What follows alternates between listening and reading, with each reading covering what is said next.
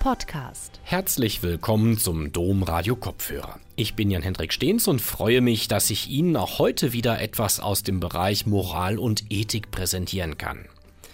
In den Augen der meisten Menschen ist Reichtum eine gute Sache. Reich werden wollen viele und wer es schon ist, leidet zumeist kaum darunter.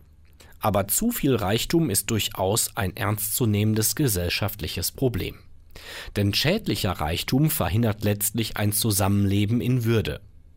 Christian Neuhäuser, Professor für Philosophie und geschäftsführender Direktor am Institut für Philosophie und Politikwissenschaft an der TU Dortmund, schildert diese Problemstellung unter verschiedensten Gesichtspunkten. Er verweist darauf, dass über die mögliche Ungerechtigkeit von Reichtum kaum sachlich diskutiert wird. Seinen Vortrag Ethische und moralische Reichtumskritik über Geld, Macht und Demokratie hielt Professor Neuhäuser im Rahmen des 23. Philosophikum Lech im September 2019. Gute Unterhaltung. Ja, vielen Dank für die freundliche Einladung. Ähm, vielen Dank, dass Sie auch noch da sind, obwohl Herr Hartmann eigentlich gerade schon alles gesagt hatte, was es zu dem äh, Thema zu sagen gibt. Äh, mir bleibt eigentlich nur noch eine Möglichkeit. Äh, die Flucht nach vorn anzutreten und das noch zu radikalisieren. Ähm, und das werde ich auch machen, denn ich werde am Ende äh, nicht die 15% äh, Erbschaftssteuer fordern, sondern die 100% äh, Erbschaftssteuer. Ähm, aber dahin ist es noch ein langer Weg, den wir jetzt gemeinsam zurücklegen müssen. Ähm, und es geht los, ich habe den Titel ein bisschen verändert, es ist jetzt nur noch Reichtumskritik, nicht mehr ethische und moralische Reichtumskritik, äh, weil das zu kompliziert gewesen wäre, das auch noch auseinanderzuhalten, was das ethische und das moralische daran ist. Äh, wir werden das sehen. Reichtum, äh, worum geht es da? Ähm, es geht um Superreichtum, aber wie wir gleich sehen werden, auch um den Unterschied zwischen Superreichtum und Reichtum. Ich fange mit Superreichtum an. Es gibt die berühmte Forbes-Liste, äh, wo die Milliardäre der Welt alle aufgelistet und beschrieben werden. 2018 gab es davon äh, etwas über 2000 ähm, und die hatten im Durchschnitt 4,8 äh, Milliarden US-Dollar Vermögen. Ähm, ich frage mich dann manchmal, was heißt das, 4,8 Milliarden US-Dollar zu haben? Dann versuche ich das runterzubrechen. Das ist 4.800 mal eine Million US-Dollar zu haben. So richtig kann ich mir das äh, noch nicht vorstellen. Vielleicht gibt es Leute im Saal, für die das alltäglich ist, aber für sehr viele ist das eigentlich etwas, was sie nicht wirklich gut denken können. Der reichste Mensch hatte 2018 eben äh, 112.000 mal äh, eine Million US-Dollar, also 112 Milliarden US-Dollar. Äh, Jeff Bezos. 2019 waren das dann schon 131 äh, Milliarden. Da sind dann also nochmal knapp äh, 20 Milliarden innerhalb eines Jahres äh, hinzugekommen.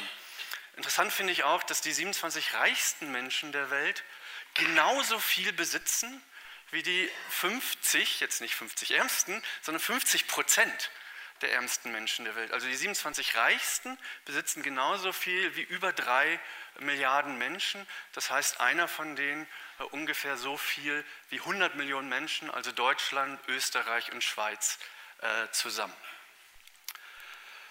Ähm, was also ist das, dieser Reichtum, äh, der jetzt so plakativ vor unseren Augen steht? Das ist die erste Frage, die ich stellen möchte. Die zweite äh, beschäftigt sich dann mit der medialen Diskussion, die auch mir entgegengeschaltet ist, dass man sich gewissermaßen, wenn man sich mit Reichtum beschäftigen muss, in eins von zwei Lagern aufteilen muss, äh, das gute oder das böse Lager, je nachdem, wo man steht. Also entweder wirft man den Reichen Gier vor oder äh, man gehört zu denjenigen, die den Reichen ihren Reichtum neiden und das äh, scheint so zu sein, dass, man, dass das so verhandelt wird. Ich glaube, dass das falsch ist und es geht tatsächlich um eine Gerechtigkeitsfrage und das möchte ich versuchen, plausibel zu machen. Und dann im dritten Schritt eben tatsächlich sagen, wann Reichtum ungerecht ist und dann ganz am Ende, was zu tun ist. Wir haben es schon gehört, wir müssen steuern, im wahrsten Sinne des Wortes wieder politisch steuern. Okay, ich möchte vorschlagen, äh, zwischen relativen und absoluten Reichtum zu unterscheiden und das auch äh, in dem Vortrag dann versuchen durchzuhalten. Und relativ reich ist einfach jemand, der deutlich mehr Geld hat als der Durchschnitt einer Gesellschaft. Das orientiert sich an dem Begriff von relativer Armut, bei dem es eben so ist, dass man 50 Prozent oder 60 Prozent oder weniger des Durchschnittseinkommens hat. Und so würde ich auch relativen Reichtum verstehen. Absoluten Reichtum zu bestimmen ist etwas äh, komplizierter. Da braucht man eine normative Kategorie meiner Meinung nach. Das orientiert sich auch an der Idee der absoluten Armut. Äh, da wird dann davon geredet, dass das Menschen sind, die zu wenig Geld haben, um in Würde leben zu können. Äh, die haben zu wenig Geld, um in Würde leben zu können. Man geht davon, also die Zahl, die dann genannt wird, sind 1,75 US-Dollar pro Tag. Äh, die müssen also mit so 50 US-Dollar im Monat auskommen. Und zwar nicht in den Ländern, in denen sie leben, sondern beispielsweise in New York oder in Chicago. Und das ist zu wenig, um in Würde leben zu können. Das ist ganz offensichtlich. Es ist bei Reichtum nicht so, äh, dass man, wenn man sehr reich ist, zu viel Geld hat, um in Würde leben zu können. Äh, das ist vielleicht nicht das Problem, äh, sondern man hat deutlich mehr Geld, als man braucht, um in Würde leben zu können. Man hat deutlich mehr Geld, als man braucht, um in Würde leben zu können. Aber was heißt das eigentlich, in Würde leben zu können? Und den Vorschlag, den ich machen möchte, ist, das ist sozusagen eine sehr verbreitete Würde-Idee im liberalen Denken, die Würde mit Selbstachtung äh, in Verbindung bringt, weil das finden Sie bei Autoren wie Jürgen Habermas, äh, Martha Nussbaum, Avishai Magalit. Äh, und die sagen, und dem schließe ich mich an, dass es um zwei Dinge geht, die wichtig sind. Das erste ist, dass wir in wesentlichen Dingen auf uns selbst Acht geben können. Ja, wir können auf uns selbst Acht geben. Wir sind nicht abhängig in einem tiefen, fundamentalen Sinne von anderen. Und das zweite ist, dass wir als gleichrangige Gesellschaftsmitglieder geachtet werden. Äh, und der zweite Punkt, der ist für mich entscheidend, ähm, weil dieses als gleichrangiges Gesellschaftsmitglied geachtet äh, zu werden, in sozialen Verhältnissen, in wirtschaftlichen Verhältnissen und in politischen Verhältnissen zum Ausdruck kommt. Und das ist keine Gleichmacherei, weil es nicht darum geht, dass wir alle gleich sind, sondern dass wir als Gesellschaftsmitglieder, als Bürgerinnen gleichrangig sind. Und das ist meiner Einschätzung nach die Grundlage unseres republikanischen Selbstverständnisses. Ich werde die Idee, dass diese Gleichrangigkeit wichtig ist, jetzt nicht weiter verteidigen, sondern einfach daran festhalten, dass es im republikanischen Denken der letzten 300 Jahre ganz zentral war, diese Idee stark zu machen. Sie müssen die nicht teilen, äh, aber wenn Sie die nicht teilen, dann sind Sie auch kein Republikaner oder keine Republikanerin und dann können Sie sich fragen, was Sie eigentlich in einer Republik machen.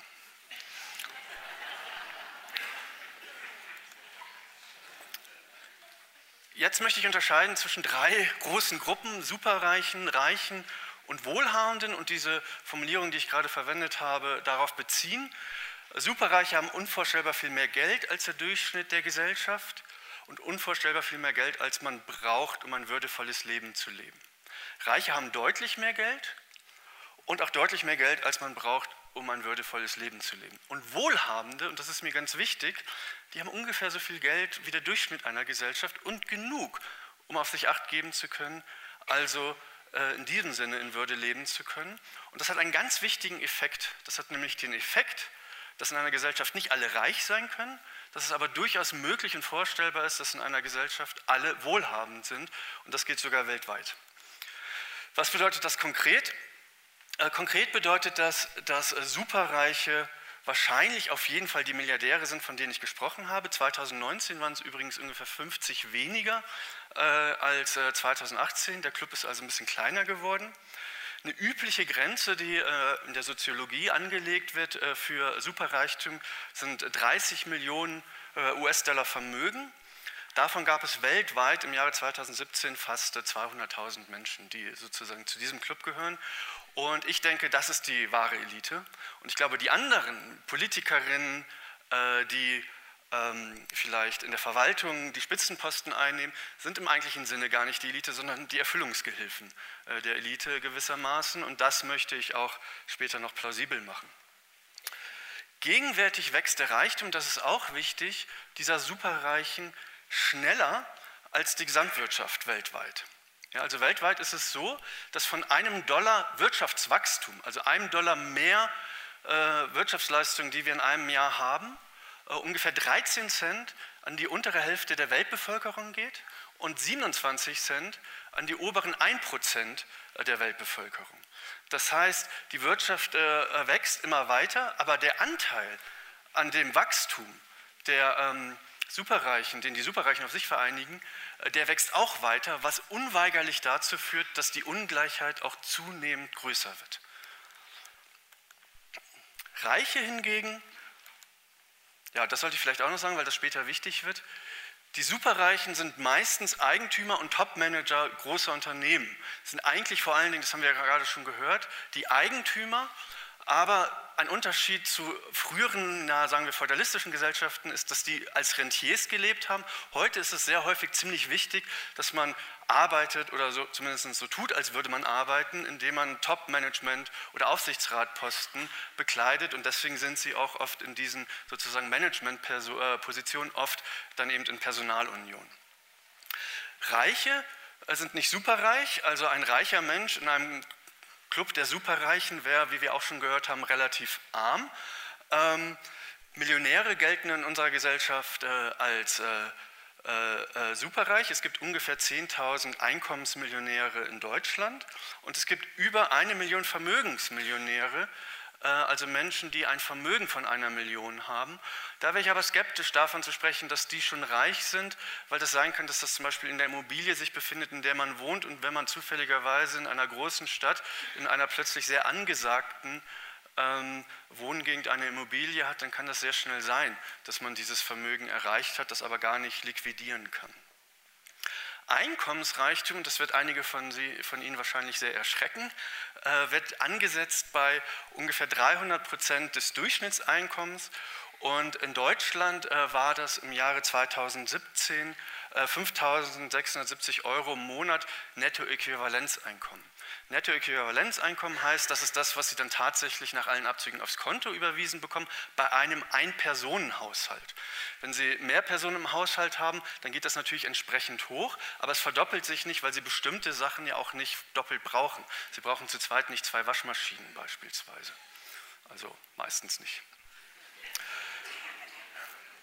Das sind so übliche Daten, äh, was ich sozusagen vielleicht ein bisschen pastoral, äh, passend zum Raum noch erwähnen möchte, ist, dass äh, wir uns aber auch fragen sollten, äh, auch wenn wir das nicht erreichen, ob wir in einem globalen Maßstab nicht alle reich sind, wenn wir daran denken, dass zwei Milliarden Menschen etwas weniger absolut arm sind, also mit weniger als 50 Dollar im Monat auskommen müssen, dann ist es so, dass eigentlich alle von uns in dem Raum, gehe ich mal davon aus, sehr, sehr viel mehr haben und im Verhältnis zu denen auf jeden Fall relativ reich sind.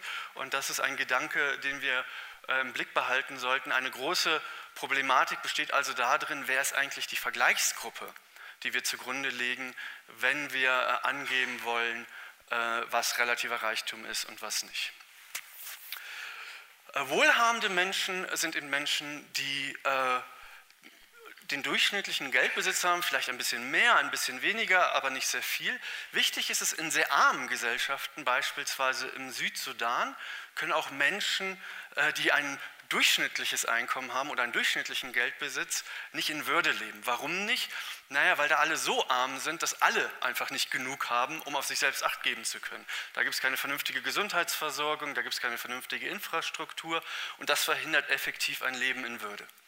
Ja, in allen anderen Gesellschaften ist es aber so, dass man ein Leben in Würde realisieren kann, wenn man ein durchschnittliches Einkommen hat, weil man sich alle Güter leisten kann, die man materiell braucht, um auf sich selbst Acht geben zu können. Man braucht natürlich auch andere Sachen, um auf sich selbst Acht geben können, eine gewisse Willensstärke und so weiter und so fort, aber man braucht auch materielle Güter.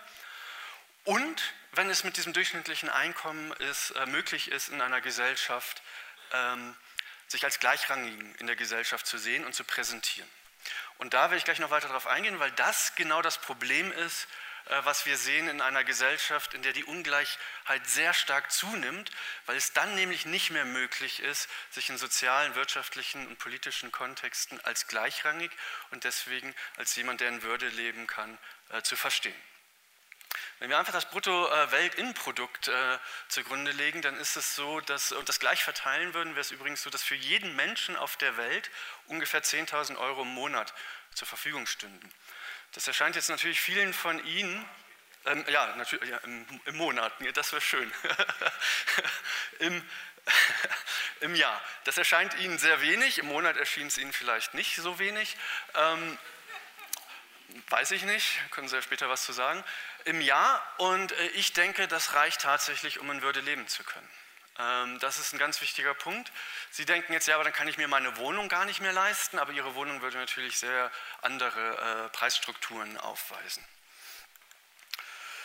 Die Grenzen, wann jemand reich und superreich äh, ist, äh, die sind politisch festzulegen. Ich werde aber immer wieder gefragt. Ich habe also ein ähnliches Problem wie Sie, noch nicht so lange, ähm, aber jetzt, seitdem ich mich damit beschäftige, auch, dass ich klare Zahlen benennen soll. Ich mache das jetzt einfach mal. Ich denke, die Grenze für Einkommensreiche mit 300 Prozent, wie sie festgelegt wird in vielen soziologischen Studien, die halte ich für relativ gut nachvollziehbar, weil es wirklich so ist, dass man äh, wenn man 300 Prozent des Durchschnittseinkommens erzielt, einfach deutlich mehr Geld hat, als man braucht, um in Würde leben zu können.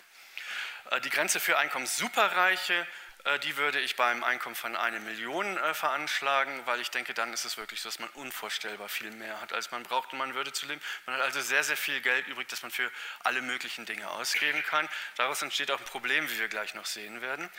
Die Grenze für Vermögensreiche würde ich bei zwei Millionen äh, veranschlagen, weil das eben äh, die Möglichkeit äh, offen lässt, so etwas wie ein Eigenheim noch zu realisieren. Und die Grenze für Vermögenssuperreiche bei 30 Millionen. Ähm, da ist es so, dass ähm, ich denke, dass man wirklich unvorstellbar viel mehr Vermögen hat, als man braucht, um in Würde leben zu können. Und die Zahlen sind so ein bisschen wichtig, weil mein Vorschlag am Ende lautet, dass wir bei Einkommenssuperreichen, Vermögenssuperreichen diese 100% Steuer veranschlagen sollten. Ähm, ja, jetzt sind einige von Ihnen gucken jetzt ein bisschen traurig. Machen Sie sich keine Sorgen, ich werde mich politisch nicht durchsetzen. Ähm, jetzt versuche ich sozusagen vor dem Hintergrund, das, was ich jetzt so ein bisschen flapsig gesagt habe, normativ äh, zu verteidigen.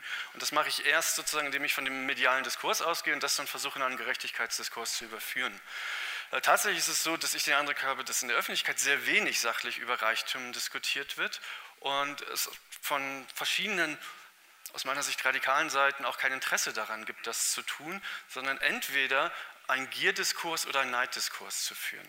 Die Reichtumskritiker sagen dann, die Reichen sind gierig. Beispielsweise gibt es ein entsprechendes Buch äh, von einer deutschen äh, Politikerin der Linkspartei. Äh, die Reichtumsverteidiger, die sagen dann, die Reichen, die Kritiker, nicht die Reichen, die Kritiker der Reichen, die sind bloß neidisch. Ein, eine große Zahl entsprechender Bücher gibt es von einem Vordenker oder FDB-nahen äh, Denker, der viel dazu schreibt. Ich denke, das ist falsch. Äh, ich denke, es geht tatsächlich um Gerechtigkeitsfragen und nicht um Neid und Gier. Und das möchte ich kurz darlegen. Es ist so, dass ähm, man meiner Meinung nach nur dann neidisch ist, wenn man das haben möchte, was andere haben, nur deswegen, weil es die anderen haben. Ich will es nur haben, weil die anderen es haben. Das ist Neid. Ja? Wenn die das nicht hätten, wäre mir das egal und so weiter und so fort. Aber die haben es, also will ich es auch haben. Neidisch ist man nicht, wenn man etwas haben will, weil man das schön findet. Neidisch ist man auch nicht, weil man etwas haben will, weil man das sehr nützlich findet. Neidisch ist man auch nicht, wenn man etwas haben will, weil man denkt, dass man es verdient hat. Man kann natürlich falsch liegen damit, dass man es verdient hat. Ja? Aber man ist nicht neidisch, wenn man denkt, dass einem etwas zusteht, wenn man es verdient hat. Wenn Frauen das klassische Beispiel, für die gleiche Arbeit den gleichen Lohn haben wollen, dann sind sie nicht neidisch auf die Männer, die mehr Lohn bekommen, sondern sie denken, wenn sie gleiche Arbeit leisten, haben sie auch den gleichen Lohn verdient. Punkt. Ja, das hat mit Neid also gar nichts zu tun. Wenn ich etwas haben möchte, was andere haben, weil ich das schön finde, ein schönes Auto beispielsweise, hier stehen ja einige rum, äh, dann ist das so, dass ich vielleicht keinen Anspruch darauf habe. Dann ist es aber nicht so, dass ich das Auto nur haben möchte, weil die anderen das haben, sondern dann ist es so, dass ich es haben möchte, weil ich es schön finde. Und dann kann ich mir noch überlegen, ob ich es verdient habe oder nicht. Das ist ganz wichtig, um zu sehen, wie eng eigentlich der Neidvorwurf ist. Und das führt meiner Meinung nach dazu, dass die meisten Menschen gar nicht neidisch sind, sondern es geht ihm um andere Werte, um Schönheit, äh, um Nützlichkeit oder um Verdienstansprüche. Und deswegen muss man mit diesem Neidvorwurf sehr gut aufpassen, weil der sehr schnell ideologisch eingesetzt wird. Wenn jemand sagt, ich möchte das auch haben, heißt das sofort, jemand ist neidisch, aber es kann sein, dass es gute Gründe dafür gibt und die muss man zumindest zuerst einmal prüfen. Und ich denke, es können eben auch Gerechtigkeitsgründe äh, sein, die dazu führen, dass man denkt, die Dinge müssen anders verteilt werden und auf die komme ich gleich zurück. Wie ist das bei Gier? Gierig ist man nicht schon dann, wenn man irgendwie von etwas nicht genug bekommen kann. Ja? Wer von Liebe äh, nicht genug bekommen kann, ist ja nicht gierig nach Liebe. Das ist komisch. Gierig ist man dann, wenn man von etwas nicht genug bekommen kann und bereit ist, dafür ungerechtfertigte Schädigungen in Kauf zu nehmen. Und da glaube ich tatsächlich auch, dass die meisten Menschen in diesem Sinne nicht gierig sind. Ja, das ist nicht so, dass sie einfach immer mehr haben wollen und wenn man ihnen plausibel macht, dass damit massive Schädigungen einhergehen, dass sie sagen, das ist mir total egal, ich will das einfach trotzdem. Äh, oft gibt es natürlich psychologische Faktoren, äh, Biases, die einen dazu bringen, die Schädigung nicht ernst zu nehmen, nicht ordentlich anzuschauen, beiseite zu schieben. Aber dann hat man ein psychologisches Problem gewissermaßen. Es ist aber nicht so, dass man sagt, es ist mir egal, dass das mit Schädigung einhergeht. Und äh, wenn wir an die Frage des Klimawandels denken, dann ist das tatsächlich so und wir uns selber überprüfen, da merken wir schon, da rumort es ganz schön in uns. Und wenn das stimmt, dass unser Lebensstil das Klima massiv schädigt und auch die Menschen massiv schädigt, dann denken eigentlich alle von uns, ja, das kann so nicht weitergehen. Und niemand sagt einfach, ja, ist mir egal, ich will einfach so weiterleben. Ähm, äh, selbst wenn die weiter so Rhetorik äh, einem das äh, möglich machen sollte. Also die meisten Menschen individuell sind nicht gierig. Wir haben aber so ein bisschen das Problem, dass wir wie äh, der Zauberlehrling bei Goethe Institutionen geschaffen haben, die das sind. Äh, wir haben ein Wirtschaftssystem geschaffen, äh, der Neoliberalismus wurde auch schon angesprochen, der strukturell auf Gier ausgelegt ist. Und niemand hat das so gut formuliert wie Milton Friedman, ne? The business of business is business and the social responsibility of corporations is profit. Also es geht nur darum, und zwar ausschließlich darum, Profit zu machen. Auf der Unternehmensebene, auf der Wirtschaftsebene geht es dann darum, Wachstum zu erreichen und die Wettbewerbsfähigkeit zu maximieren. Es sind also Maximierungsideen. Es geht darum, äh, das Wirtschaftswachstum zu maximieren, es geht darum, den Profit zu maximieren und es geht darum, die Wettbewerbsfähigkeit zu maximieren. Und Maximierungsideen sind solche, die andere Erwägungen gar nicht mehr zulassen. Und das ist eine Gierstruktur, weil man das maximieren möchte, egal was sonst noch der Fall ist. Ja, dann ist man auch bereit, dafür ungerechtfertigte Schädigungen in Kauf zu nehmen, solange dies verspricht, diese Maximierung zu erreichen. Und äh, das beste gegenwärtige Beispiel dafür, wie das dann in der Wirtschaft funktioniert, dieses Denken ist natürlich Volkswagen, ja, das genau dieser Logik äh, gefolgt ist. Und viele in der Politik, in den Handelskriegen, die wir gegenwärtig erleben, funktioniert es ähnlich. Das heißt, strukturelle Gier, nicht individuelle Gier, ähm, strukturelle Gier ist das zentrale Motiv der Marktgesellschaften, in denen wir gegenwärtig leben. Da haben wir also tatsächlich ein ernsthaftes Problem. Und genau an der Stelle müssen auch die Steuerungselemente, die ich am Ende äh, vorschlagen möchte, eingreifen. Das Problem, das in dieser Gierstruktur meiner Meinung nach dran liegt, äh, drin liegt, ist, dass sie die Idee der Gerechtigkeit äh, zunehmend unterläuft. Der Neidvorwurf lenkt von Gerechtigkeitsproblemen ab. Die Gier, die strukturelle Gier, also nicht die Gier individueller Akteure, führt dazu, dass immer mehr Menschen den Eindruck bekommen, dass Fragen der Gerechtigkeit in der Gesellschaft nichts zählen. Gerechtigkeit als zentraler Wert wird sozial negiert, ja, das ist eine marxistische Idee. Ähm, und das führt, wie wir es auch gerade vorgeführt bekommen haben, dem würde ich mich also vollständig anschließen, zu politischer Instabilität und zu einer Radikalisierung, die zunehmend äh, äh, unzivilisiert ist. Also in unseren Gesellschaften, das sehe ich auch genauso, faschistoide, äh, faschistoide Züge annimmt.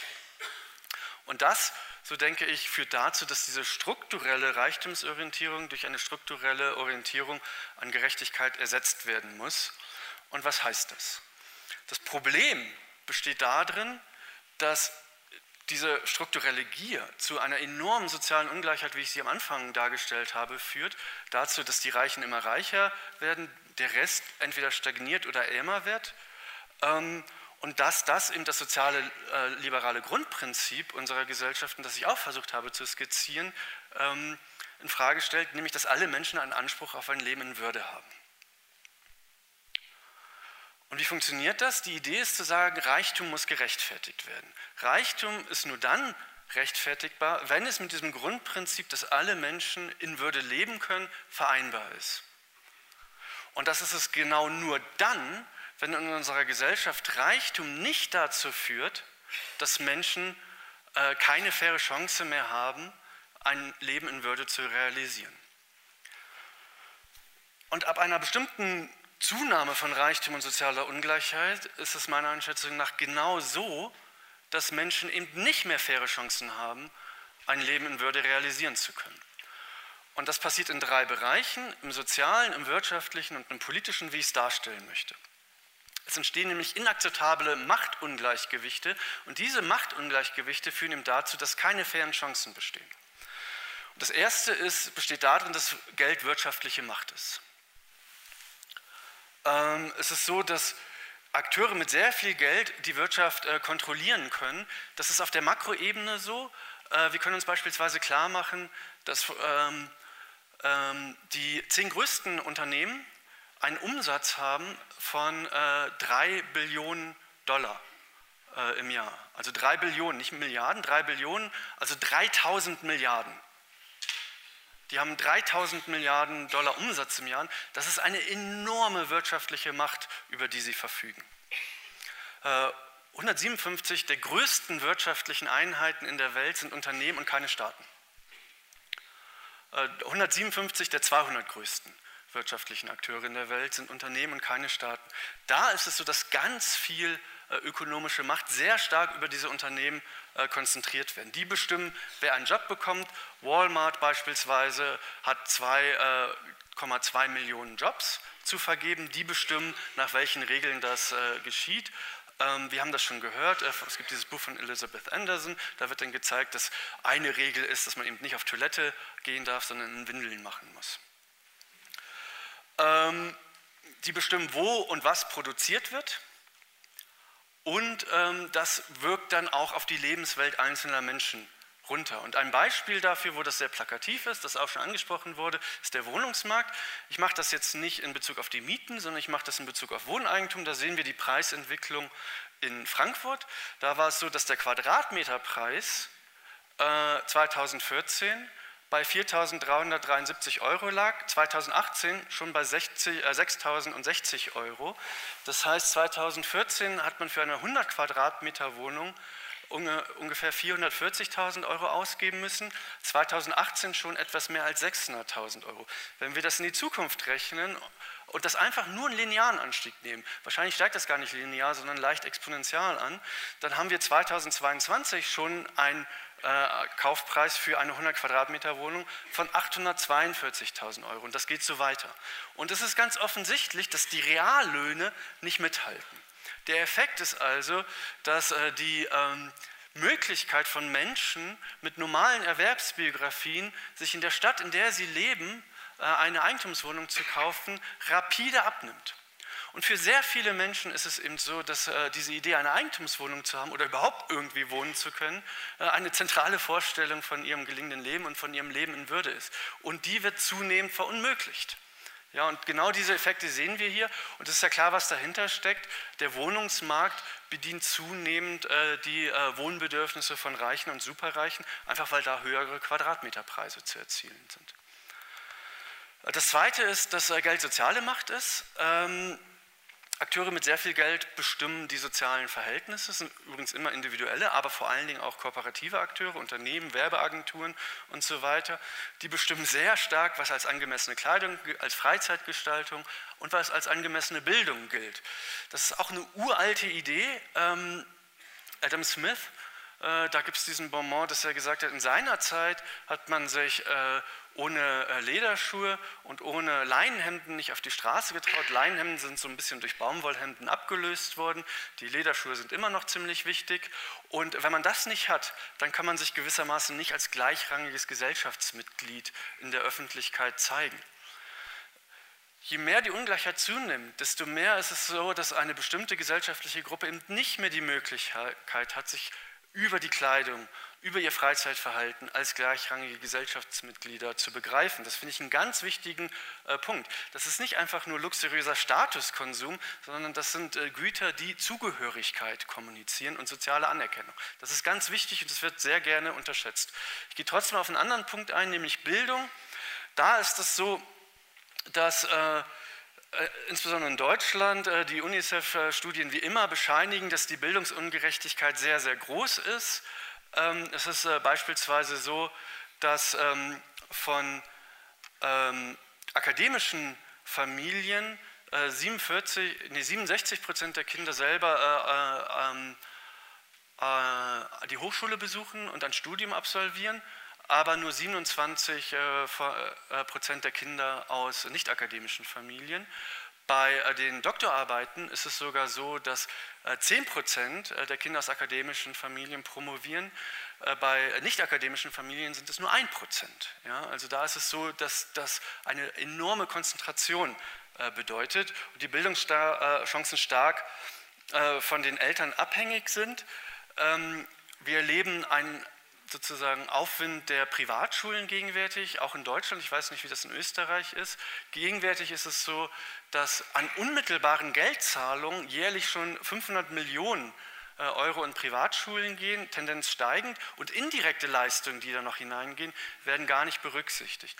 Ein anderes Feld, äh, wo man das sehr, sehr offensichtlich äh, sieht, sind MBA-Abschlüsse, also Master of Business Administration, die Eintrittskarte, um hochdotierte Jobs in multinationalen Unternehmen zu bekommen. Und die kosten beispielsweise in Paris bereits 80.000 Euro, in Harvard 160.000 Euro. Äh, Sie haben Glück, in St. Gallen hier um die Ecke kostet es nur 60.000 Euro, äh, solch einen äh, Abschluss zu machen. Der entscheidende Punkt ist aber sicherlich, dass Geld auch politische Macht ist und da will ich ein bisschen genauer ein, drauf eingehen. Akteure mit sehr viel Geld haben natürlich auch sehr großen politischen Einfluss. Ähm, die Drohung mit Kapitalabzug in der Form von Unternehmen oder auch bei Superreichen steht natürlich ständig im Raum und sorgt in der Politik schon für so etwas wie vorauseilenden Gehorsam. Man möchte den gar nicht, äh, wenn ich das als Norddeutscher sagen darf, ans Bein pinkeln, weil man weiß, dass die sonst äh, ihr Geld woanders hintragen. Der Lobbyismus, ähm, der nimmt auch zu auf verschiedene Art und Weise. Ich werde gleich auf eine spezifische Form, nämlich den Drehtüren-Lobbyismus, noch ein bisschen stärker eingehen. Es gibt globale Netzwerke, es werden inzwischen sehr viele äh, Streitereien zwischen Staaten und Unternehmen nicht mehr vor staatlichen Gerichten, sondern vor privaten Schiedsgerichten äh, verhandelt, wo es eben so ist, dass eine Reihe von äh, globalen Wirtschaftskanzleien die Anwälte, die Staatsanwälte und die Richter stellen und dann Gericht spielen, und zwar sozusagen im Wechsel. Ähm, wir haben Privatisierung von Nachrichten. Es gibt sehr große Thinktanks, die mega finanziert sind. Ähm, nicht nur in den USA, auch in Deutschland, wie wir gleich sehen werden. Und es gibt eine zunehmende Vermischung politischer und wirtschaftlicher Eliten. Und dieser Komplex, ja, ähm, Thilo Bode nennt das den äh, wirtschaftlich-politischen oder industriell-politischen Komplex, der führt zu einer Form von Beherrschung, die von sehr vielen Menschen nicht mehr als demokratisch äh, wahrgenommen wird. Und da liegt meiner Einschätzung nach äh, der Kern des Problems. Und was sind dafür Beispiele? Die Bertelsmann AG ist ein sehr gutes Beispiel in Deutschland. Äh, die hatten einen Umsatz von 17 Milliarden im Jahr und ein unglaubliches Medienimperium. Die besitzt sehr viele Fernsehsender, sehen Sie dort, ist auf dem Buchmarkt sehr aktiv, äh, hat sozusagen sehr viele Verlage aufgekauft und besitzt inzwischen ein Buchimperium mit 52 Einverlagen und wirft im Jahr 15.000 äh, neue Bücher auf den Markt. Ja, sodass man als Akademiker oder Akademikerin auch denkt, ja, wir schreiben jetzt Bücher, um darauf hinzuweisen, wie die Schieflage ist. Man irgendwie sich klar machen muss, man ist auch Teil eines Systems, in dem es schon so ist, dass sehr wenige Unternehmen überhaupt auch diesen Markt steuern können. 15.000 Bücher, die auf den Markt geworfen jedes Jahr. 500 Magazine, die von diesem Unternehmen kontrolliert werden.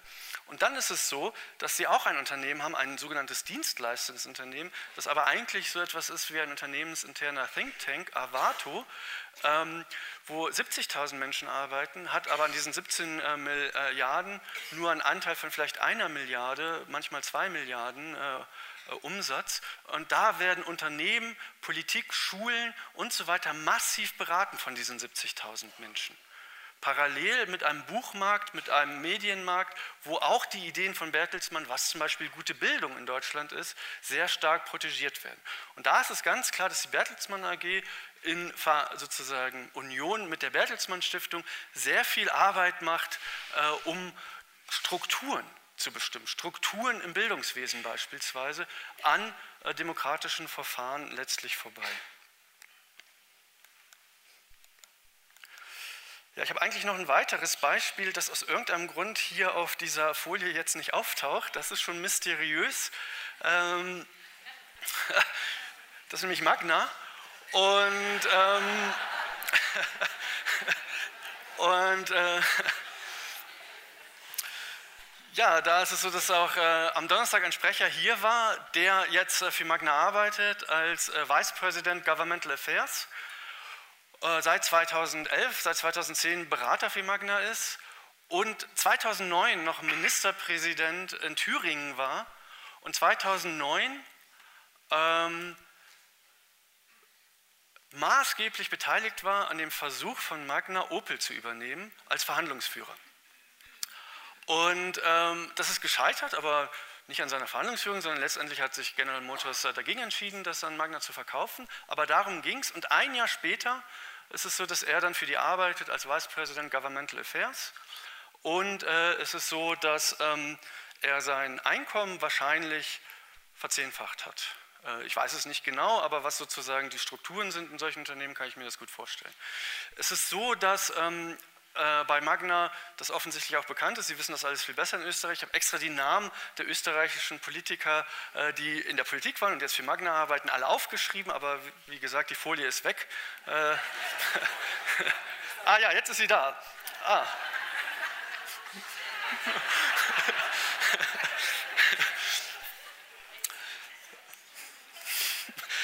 Sie sehen die Namen, ja, also Sie sehen äh, die Struktur und das ist sozusagen eine neue Form des Lobbyismus, äh, ein Drehtüren-Lobbyismus, der, den wir aus den angelsächsischen Ländern, die wie wir auch gehört haben, uns da gewissermaßen 20 Jahre voraus sind, auch schon wohl bekannt ist und der jetzt auch eben nach äh, Kontinentaleuropa zunehmend kommt. Ich glaube, dass es tatsächlich so ist, dass diese drei Formen von sehr starken Machtungleichgewichten die äh, dazu führen, dass Reiche im sozialen Bereich, im wirtschaftlichen Bereich und im politischen Bereich sehr viel Kontroll- und Einflussmöglichkeiten haben, überproportional im Verhältnis äh, zu der Normalbevölkerung.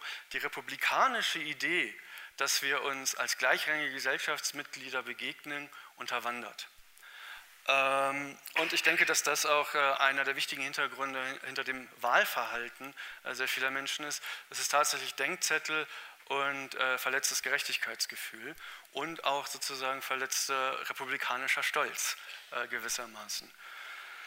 Ähm, Reichtum, extremer Reichtum führt also zu sehr stark ungleichen Lebenschancen. Die Grundidee äh, der fairen Chancengleichheit wird unterlaufen und das spricht für eine starke Besteuerung.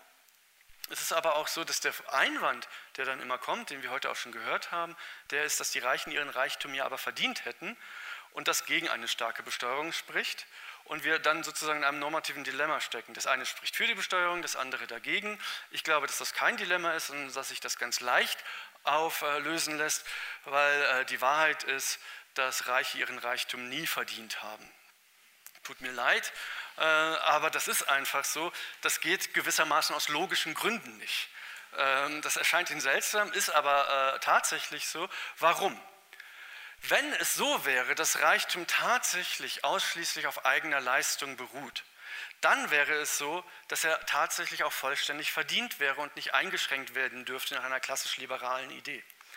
Es ist aber nicht so, dass Reichtum ausschließlich auf eigener Leistung beruht. Leistung beruht auch auf eigener Leistung. Äh, äh, Reichtum beruht auch auf eigener Leistung. Reichtum beruht aber immer auch auf Glück. Es gibt drei Arten des Glücks im Sinne von Zufall die da eine ganz wichtige Rolle spielen. Das erste, das haben wir auch schon gehört, ist auf Talenten beruhendes persönliches Glück. Sie haben ihre Talente nicht verdient. Ja, das ist nicht ihre Leistung, dass sie diese Talente haben, wenn sie sie haben. Sie haben alle bestimmt Talente, sondern es ist so, dass sie in der Genlotterie dann einfach ein bisschen Glück gehabt haben. Das zweite ist auf Institutionen äh, beruhendes äh, strukturelles Glück, beispielsweise die Struktur von Märkten. Ähm, das erleben wir ganz stark in der Digitalwirtschaft. Da ist das nicht so, dass die horrenden Gewinne auf Leistung beruhen, sondern da ist ganz viel Glück im Spiel. Ja, es gibt fünf kleine äh, äh, Software-Ingenieurschmieden, die an einer App arbeiten. Die eine ist ein bisschen schneller als die anderen, bringt ihr Produkt einen Monat früher auf den Markt als die anderen. Und äh, die User gehen alle dahin. Und ähm, das Internet unsere äh, Mobiltelefone sind sehr häufig sowas wie quasi natürliche Monopole. Die Leute gehen dahin, wo die anderen auch schon sind. Äh, und das heißt, dass derjenige, der zuerst gekommen ist, dann ähm, äh, sozusagen alles auf sich vereint und die anderen hinten unten bleiben.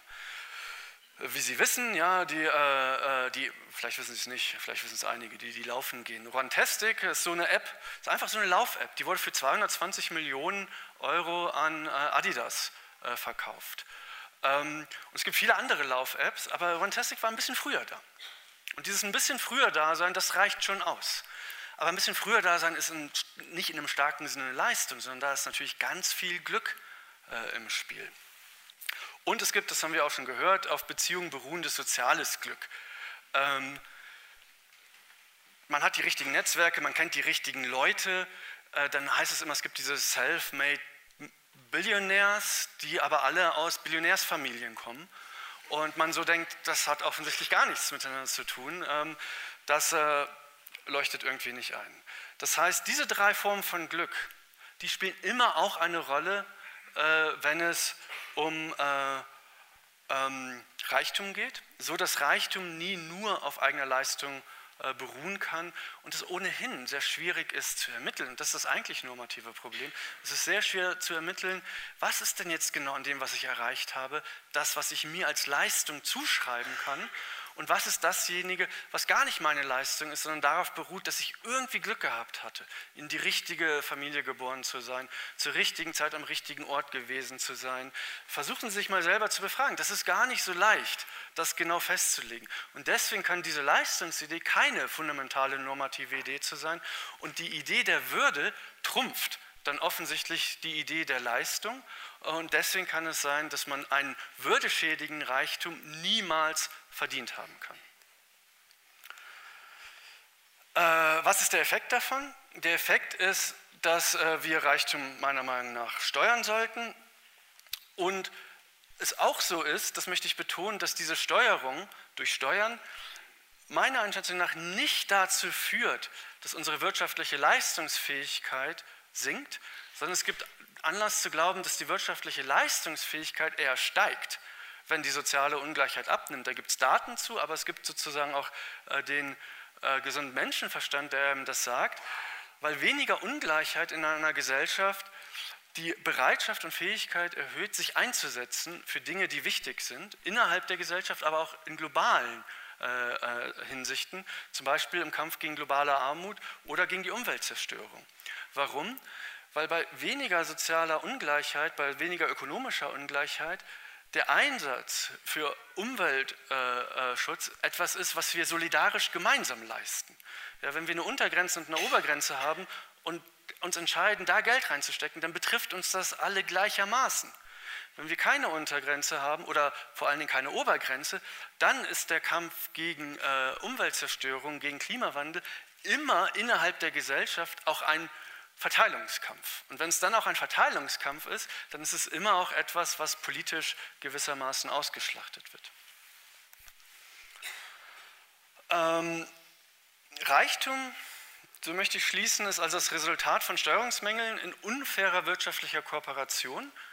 Und was da passiert, um es nochmal ganz nuanciert zu sagen, ist, dass die Balance, auf die unser Wirtschaftssystem eigentlich beruht, nämlich eine, ein Gleichgewicht aus Leistung, Erfolg, das ist auch wichtig. Ja, Erfolg muss auch belohnt werden und Bedürfnis herzustellen. Das ist äh, sozusagen in eine Schieflage geraten. Was jetzt vor allen Dingen in dem Wirtschaftssystem, wie wir es haben, belohnt wird, ist Erfolg. Leistung wird nur noch zu einem ganz geringen Maße belohnt ähm, und Bedürfnisse werden auch nur noch zu einem geringen Maße berücksichtigt. Und das ist es eben, was durch politische Steuerung ausgeglichen werden muss. Das ist eben die Einkommenssteuer, die Vermögenssteuer und die Erbschaftssteuer. Ich halte die Vermögenssteuer und die Erbschaftssteuer für entscheidend. Es gab in den angelsächsischen Ländern sehr hohe Einkommenssteuern, bis eben es zu dieser neoliberalen Wende gekommen ist. Was es aber nicht gab, waren sehr hohe äh, Vermögens- und Erbschaftssteuern, was es gewissermaßen erlaubt hat, diese neoliberale Wende oder Reaktion gegen die sozialdemokratischen Errungenschaften, die man zu dem Zeitpunkt schon hatte, äh, wieder sozusagen einzuleiten. Ja, das heißt, deswegen halte ich die Vermögens- und Erbschaftssteuer äh, für zentral und der Vorschlag, für den ich einstehe inzwischen, ist tatsächlich, dass äh, diese Steuern bis zur Reichtumsschwelle sehr niedrig sein sollten und dann allmählich ansteigen, bis sie dann eben beim Superreichtum auf 100 Prozent angekommen sind. Das war's schon. Vielen Dank. Domradio Kopfhörer. Weitere Informationen finden Sie auf domradio.de.